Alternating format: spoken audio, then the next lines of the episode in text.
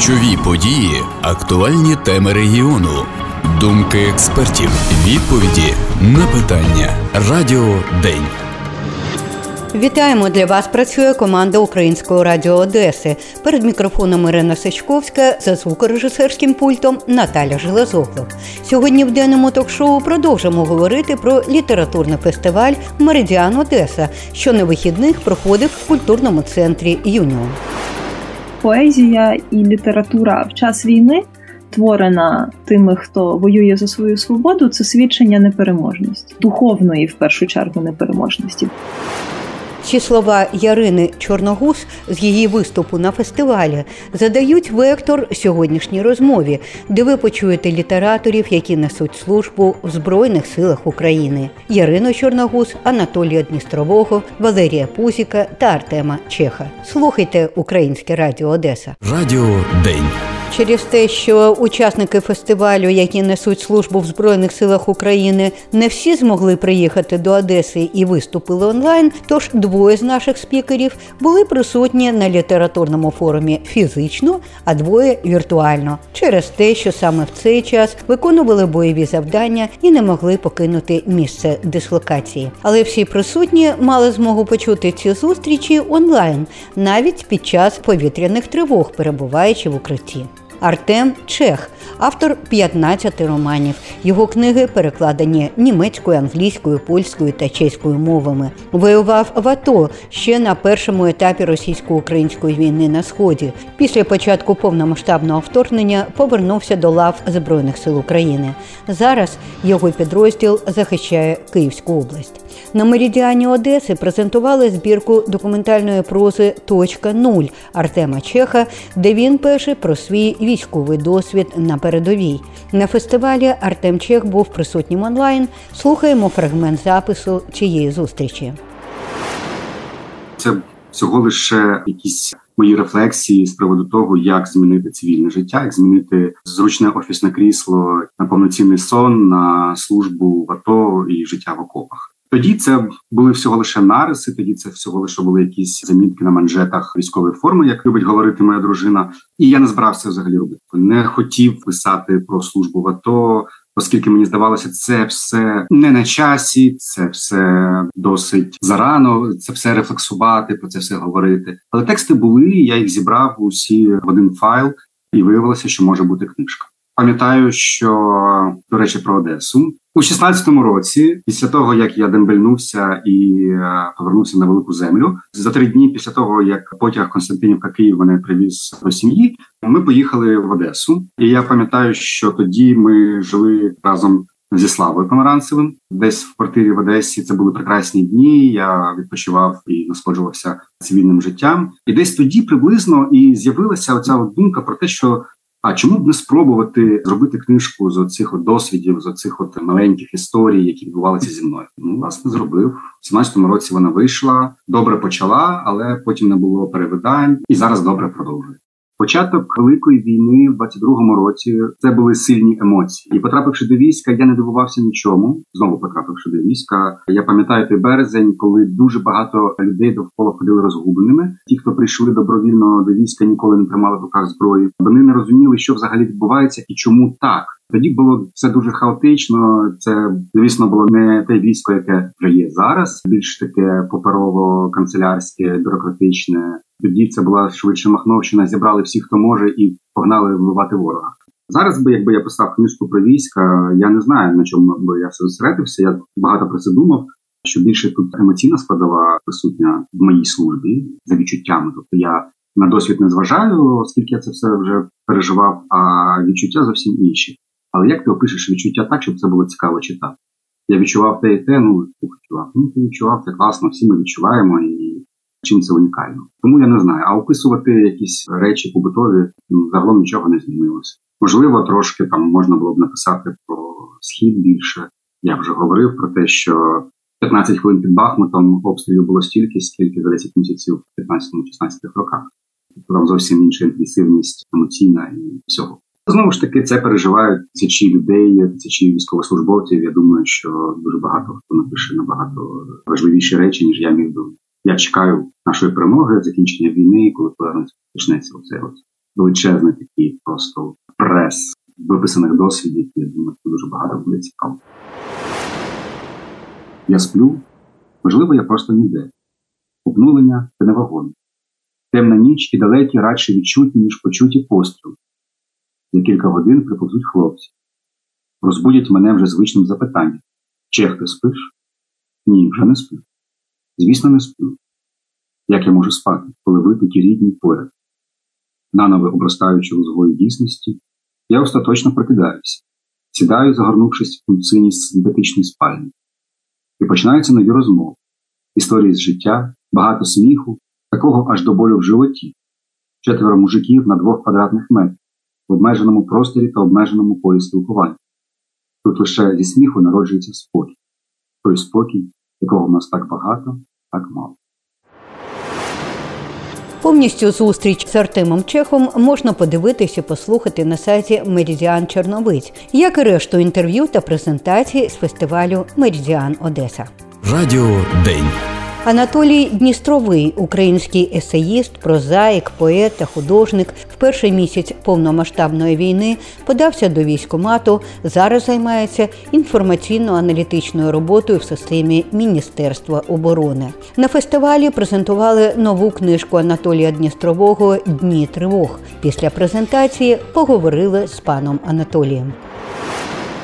Я звернула увагу на те, що люди військові, які зараз є у Збройних силах, і люди цивільні, пишуть по-різному. Ви помічали таке? І як ви вважаєте, чому це? Я думаю, що насправді багато цивільних, які опинилися в армії, вони також стали по-іншому писати. Ну, тут треба розуміти, що є ці військові, які стали військовими в дві тисячі чотирнадцятому році, наприклад.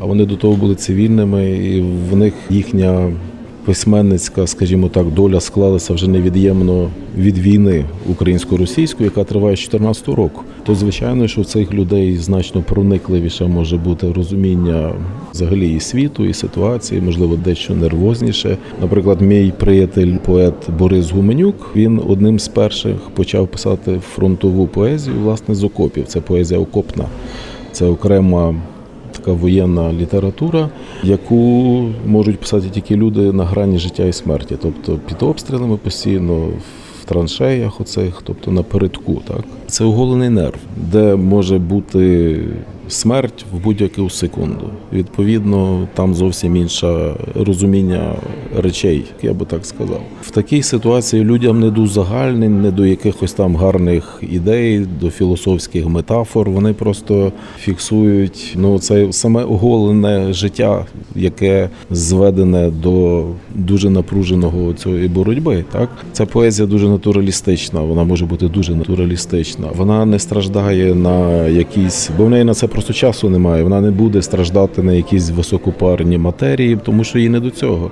Окопна поезія, вона справді дуже вражає, тому що це поезія безпосередньо на грані життя і смерті. І цивільна людина таке може тільки собі уявляти. А той, хто собі просто уявляє, це ж, ну, це зовсім інше, ви розумієте? Це просто уява, а там це ж не уява, ось і вся різниця. Це зовсім різний рівень усвідомлення. Ми, наприклад, багато військових, які не є на передовій, але є літераторами, вони таке не будуть писати, бо в них немає такого досвіду і підстав немає. Наприклад, я не служу на передовій і я не пишу про це, тому що я, по-перше, не маю права про це писати, а по-друге, я розумію, що там зовсім інша буде поетика, там зовсім буде тематика інша, там все буде зовсім по-іншому. Скажімо, я би там опинився, я підозрюю, що все було би по-іншому. І невідомо, чи взагалі би було до літератури. Також суттєвий момент, тому що хлопці б там далеко не до літератури зараз. Це треба розуміти. Ось ви сказали на зустрічі, що ви повернулися до поезії, коли прийшла велика війна. Чому? Ну, можливо, це один з способів енергетичних, не просто літературно-творчих, а таких енергетичних дуже швидко висказатися. Це така миттєва реакція у плані творчості, миттєва просто. Поезія, мені здається, вона першою вловлює всі оці коливання страшні, які відбуваються в світі там і так далі. Колись це експресіоністи ще робили німецькомовні. Вони Першу світову війну передбачили, по суті, в поезії, тому що вони свої тексти, ці страшні такі експресіоністичні, створили до до чотирнадцятого року. Тобто поезія, можливо, в цьому сенсі вона як антена вловлює якісь ці тривоги, які тільки з'являються чи йдуть по зростаючій, так? А потім будуть вони вже ну, накопичуватись, ставати такими всезагальними. Поезія це вловлює. Атмосферні коливання в суспільстві вона дуже добре вловлює. Вона на них миттєво реагує. Повністю інтерв'ю з Анатолієм Дністровим ви можете почути в подкасті на платформах Spotify, Google та Apple. Радіо День. Ярина Чорногуз – українська активістка та поетка, яка приєдналася до Збройних сил України ще у дві тисячі дев'ятнадцятому році, до повномасштабного вторгнення Росії. Вона їздила на Донбас під час так званої неактивної фази російсько-української війни. Служила парамедикиною, волонтеркою на ротаціях у медичному добровольчому батальйоні «Госпітальєри». Від дві тисячі двадцять першого на передовій як бойова медикиня і розвідниця.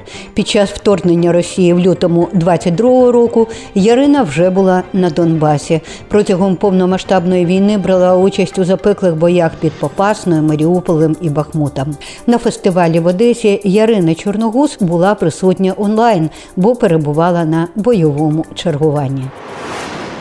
Я посмію ще зробити таке дуже грубе узагальнення, але ось навіть на основі збірки своєї, яка там написана повністю за війну, там багато та про втрати, про смерть, але вона про любов. Основне в ній – це любов. І наша література, і наша культура, і наше все – це творіння еросу, я можу сказати. Вона завжди переважав ерос попри усе, у всьому. Навіть згадаючи Шевченка, коли він пише про дуже важкі долі та людей в дев'ятнадцятому столітті, кличучи до цього фольклор, все одно там превалює ерос. Тобто це те, що тримає цих усіх людей. Якщо ми подивимось на російську літературу, ми побачимо цю владу Танатоса скрізь, цього потягу до смерті, який затягує всепоглинаючого Танатоса, от який прийшов тепер фізично, блін, до нас уже давно. Це те, що не є нашим. І я дуже рада, що навіть в такому просторі конвеєра смерті ми продовжуємо говорити про любов і заради неї як йдемо на той світ так само. Поезія і література в час війни, творена тими, хто воює за свою свободу, це свідчення непереможності, духовної, в першу чергу, непереможності. Таке відчуття, от особливо після важких боїв, коли ви виходите з важких боїв, де багато втрат, зниклих безвісти, тіл, яких не вдається забрати, то так, це дарує тишу на місяці. Однак потім ті, хто лишились живі, продовжуєте воювати, продовжуєте виконувати накази, продовжуєте виконувати щось, якісь успішні робити операції. Комусь вдається врятувати життя, когось вдається вивезти. І це дає, в нас вже не війна на три місяці, так, вона точиться роками. І коли ти живеш в цьому просторі роками, то ти відходиш від цього стану мовчання, яке тебе давить в якийсь момент, і насолоджуєшся якимись, не знаю, успіхами та у ваших задачах чи в тому, що вдалося зробити добре. І це потім розв'язує трошки мову, дає тобі можливість щось переосмислювати, сказати якісь слова. Для мене поезія, поетичний твір – це як видих. Це так, як фух, ти взяла, видихнула якусь дуже важку річ, яка в тобі от сиділа, говорила, от просилась, що треба це сказати. Воно допомагає видихати. Всі філософи насправді були шаманами, які співали біля вогнища нужденним пісні про ініціацію та виживання. Всі філософи перевіряють себе на міцність біля дверей російського фільтраційного табору. У цьому столітті всі філософії зникають на полі бою. Все створене нами, ми всі, взяті в квадратні дужки, місцем, де народилось. Місце для сюрреалістичних рефлексій поступається місцю сюрреалістичних висновків. Неохопність поступається прямоті. Філософи не доганяють, коли котять квадратне і кантують кругле. Ми маємо вибір без вибору. А тому ми ще досі вільні. Я хочу співати, поки ще можу, про свободу, для якої серед багаторічних років бойових дій, здавалося, місця не залишилось. Вельми радимо подивитися і послухати спілкування з Яриною Чорногуз в запису на сайті або фейсбук-сторінці «Меридіан Черновиць». Радіо День. Валерій Пузік – український художник, письменник, режисер. У січні дві тисячі п'ятнадцятого пішов добровольцем на фронт. Брав участь в бойових діях на Донбасі в складі батальйону добровольчого українського корпусу правого сектору. З березня двадцять другого року перебуває в лавах Збройних сил України. Валерій малює картини на ящиках від боєприпасів та продає їх на аукціонах на потреби зе се у. Вже кілька місяців Валерій несе службу в Одесі, тож ми мали змогу поспілкуватися з ним наживо на фестивалі. Я бачу, що ви дуже багато читаєте, що ви дуже багато знаєтесь на тому, що зараз відбувається в українській літературі. Як ви бачите її наразі, ось, ось саме в цей момент? Я більше читаю і знаюся все-таки на літературі, яку пишуть військові. Я стараюся відслідковувати всі новинки, не все читаю, але ну, типу, якісь речі, які в мені відгукуються, я обов'язково прочитую. І в мене побратим книжку написав про лівий берег, про їхні рейди. І це таке письмо, від якого особисто в мене волосся дибки стає. І мені цікаво спостерігати, як це відбувається, як люди, які не писали книжок, починають їх писати.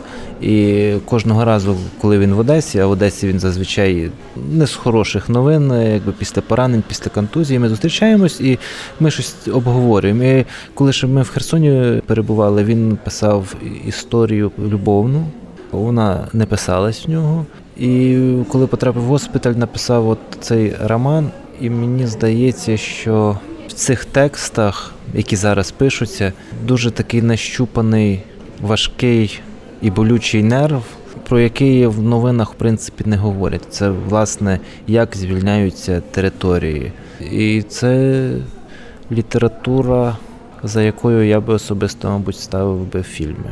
Вчора ось я від Ігоря Померанцева почула зі сцени, що війна – це взагалі час журналістів і поетів, і що велика форма не пишеться нормально під час війни, тому що треба якусь там дистанцію мати. Це спірна, мені здається, думка. От як ви думаєте? Ви якраз кажете, ось людина написала роман, причому я так розумію, що до цього він крупної форми не писав нічого, так? Так, він вірші писав, а це перший роман, і я ж так здивувався. Насправді я думав, що це буде якийсь, там, не знаю, сторінок тридцять сорок, ну, ну типу як повість. А він за цих три тижні, що був в госпіталі, точно не пам'ятаю, скільки саме він був в госпіталі, написав достатньо велику кількість, я так просто по собі, я не можу писати зараз романи, і взагалі мені здається, що романи – це такий довгий ящик, коли ти пишеш, пишеш, збираєшся на цю гору, а потім ти постаєш, так думаєш, боже, а куди ж далі йти, що писати далі? А він просто виписав. І це насправді треба робити. Ну, тобто, якщо є наснага, от, наприклад, Олександр Терен написав теж, по суті, роман. Так, він базується на особистому досвіді, на тому, ну, не на вигадці. Це, мабуть, нова українська література, про яку має дізнатися більш широке коло, тому що Руслан написав роман «Як є». Без прикрас, без ура патріотичних штук, лозунгів, як є. І це дуже таке, як на мене, чесне письмо. Важко його поки систематизувати навіть в голові, і байдуже воно не залишає. Ну, можливо, воно буде таким, яким завжди була ветеранська література, коли тексти військових, в принципі, в малому колі читаються і розповсюджуються. Можливо, воно так буде. Можливо, цю книжку ніхто ніколи не видасть. Можливо, це буде якийсь наклад, який лежатиме дуже довго на книжкових полицях. В розкрутку книг військових мало хто вкладається, і інституційної підтримки немає, і в мене таке враження, що це якесь таке непотрібне покоління українських авторів, які самі в собі варяться і самі собі інколи книжки видають і щось з ними роблять. Чому так відбувається? Можливо, це нерозуміння ситуації зі сторони, хто що пише і про що пише. Тобто, ну, мовний бар'єр зараз є. Наприклад, Руслан написав це російською мовою роман.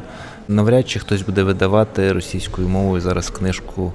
Можливо, є видавництва, які наважаться, але його треба перекласти. Якщо ж говорити про інших авторів, то десь вісімдесят відсотків військових які починають писати, вони видаються або за власний кошт, або в якихось дуже нішових маленьких видавництвах і дуже маленькі тиражі, там по триста - п'ятсот примірників. Чому так відбувається, я не знаю.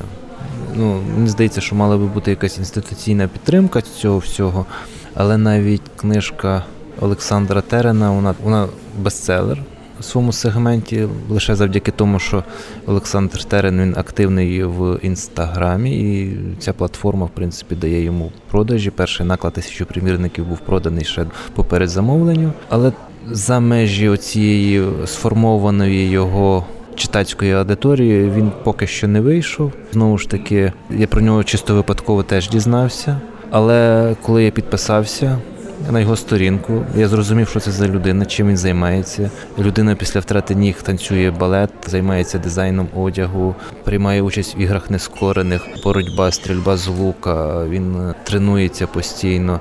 Його книжка – це про незламність духу, хоча б насправді про це в книжці немає. Це книжка, умовно, бойовий шлях солдата з початку повномасштабного вторгнення до втрати ніг. Все, про втрату ніг там буквально, ну, може, сторінка. І він такий пише, якби, що далі це вже зовсім інша історія. Давайте поговоримо про те, що пишете зараз ви. Зараз фактично я нічого не пишу. Так. Так. А ну. Е, ні. Ну от конкретно останніх, мабуть, місяців я нічого не пишу. Я колупаюсь в старих оповіданнях, які написав після повернення з Херсонської області. Це зазвичай якась така типу правлення деталей. Інколи щось дописую, інколи щось забираю. Не пишеться, тому що, мабуть, я зараз не бачу трошки в цьому сенсу. Повністю інтерв'ю з Валерієм Пузіком ви можете почути в подкасті на платформах Spotify, Google та Apple. На цьому ми завершуємо розповідь про літературний фестиваль «Меридіан Одеси», який проходив в нашому місті минулих вихідних. Програму підготували і провели Ірина Сачковська та Наталя Железогло. Переможемо разом! Слава Україні! Ключові події, актуальні теми регіону. Думки експертів. Відповіді на питання. Радіо День.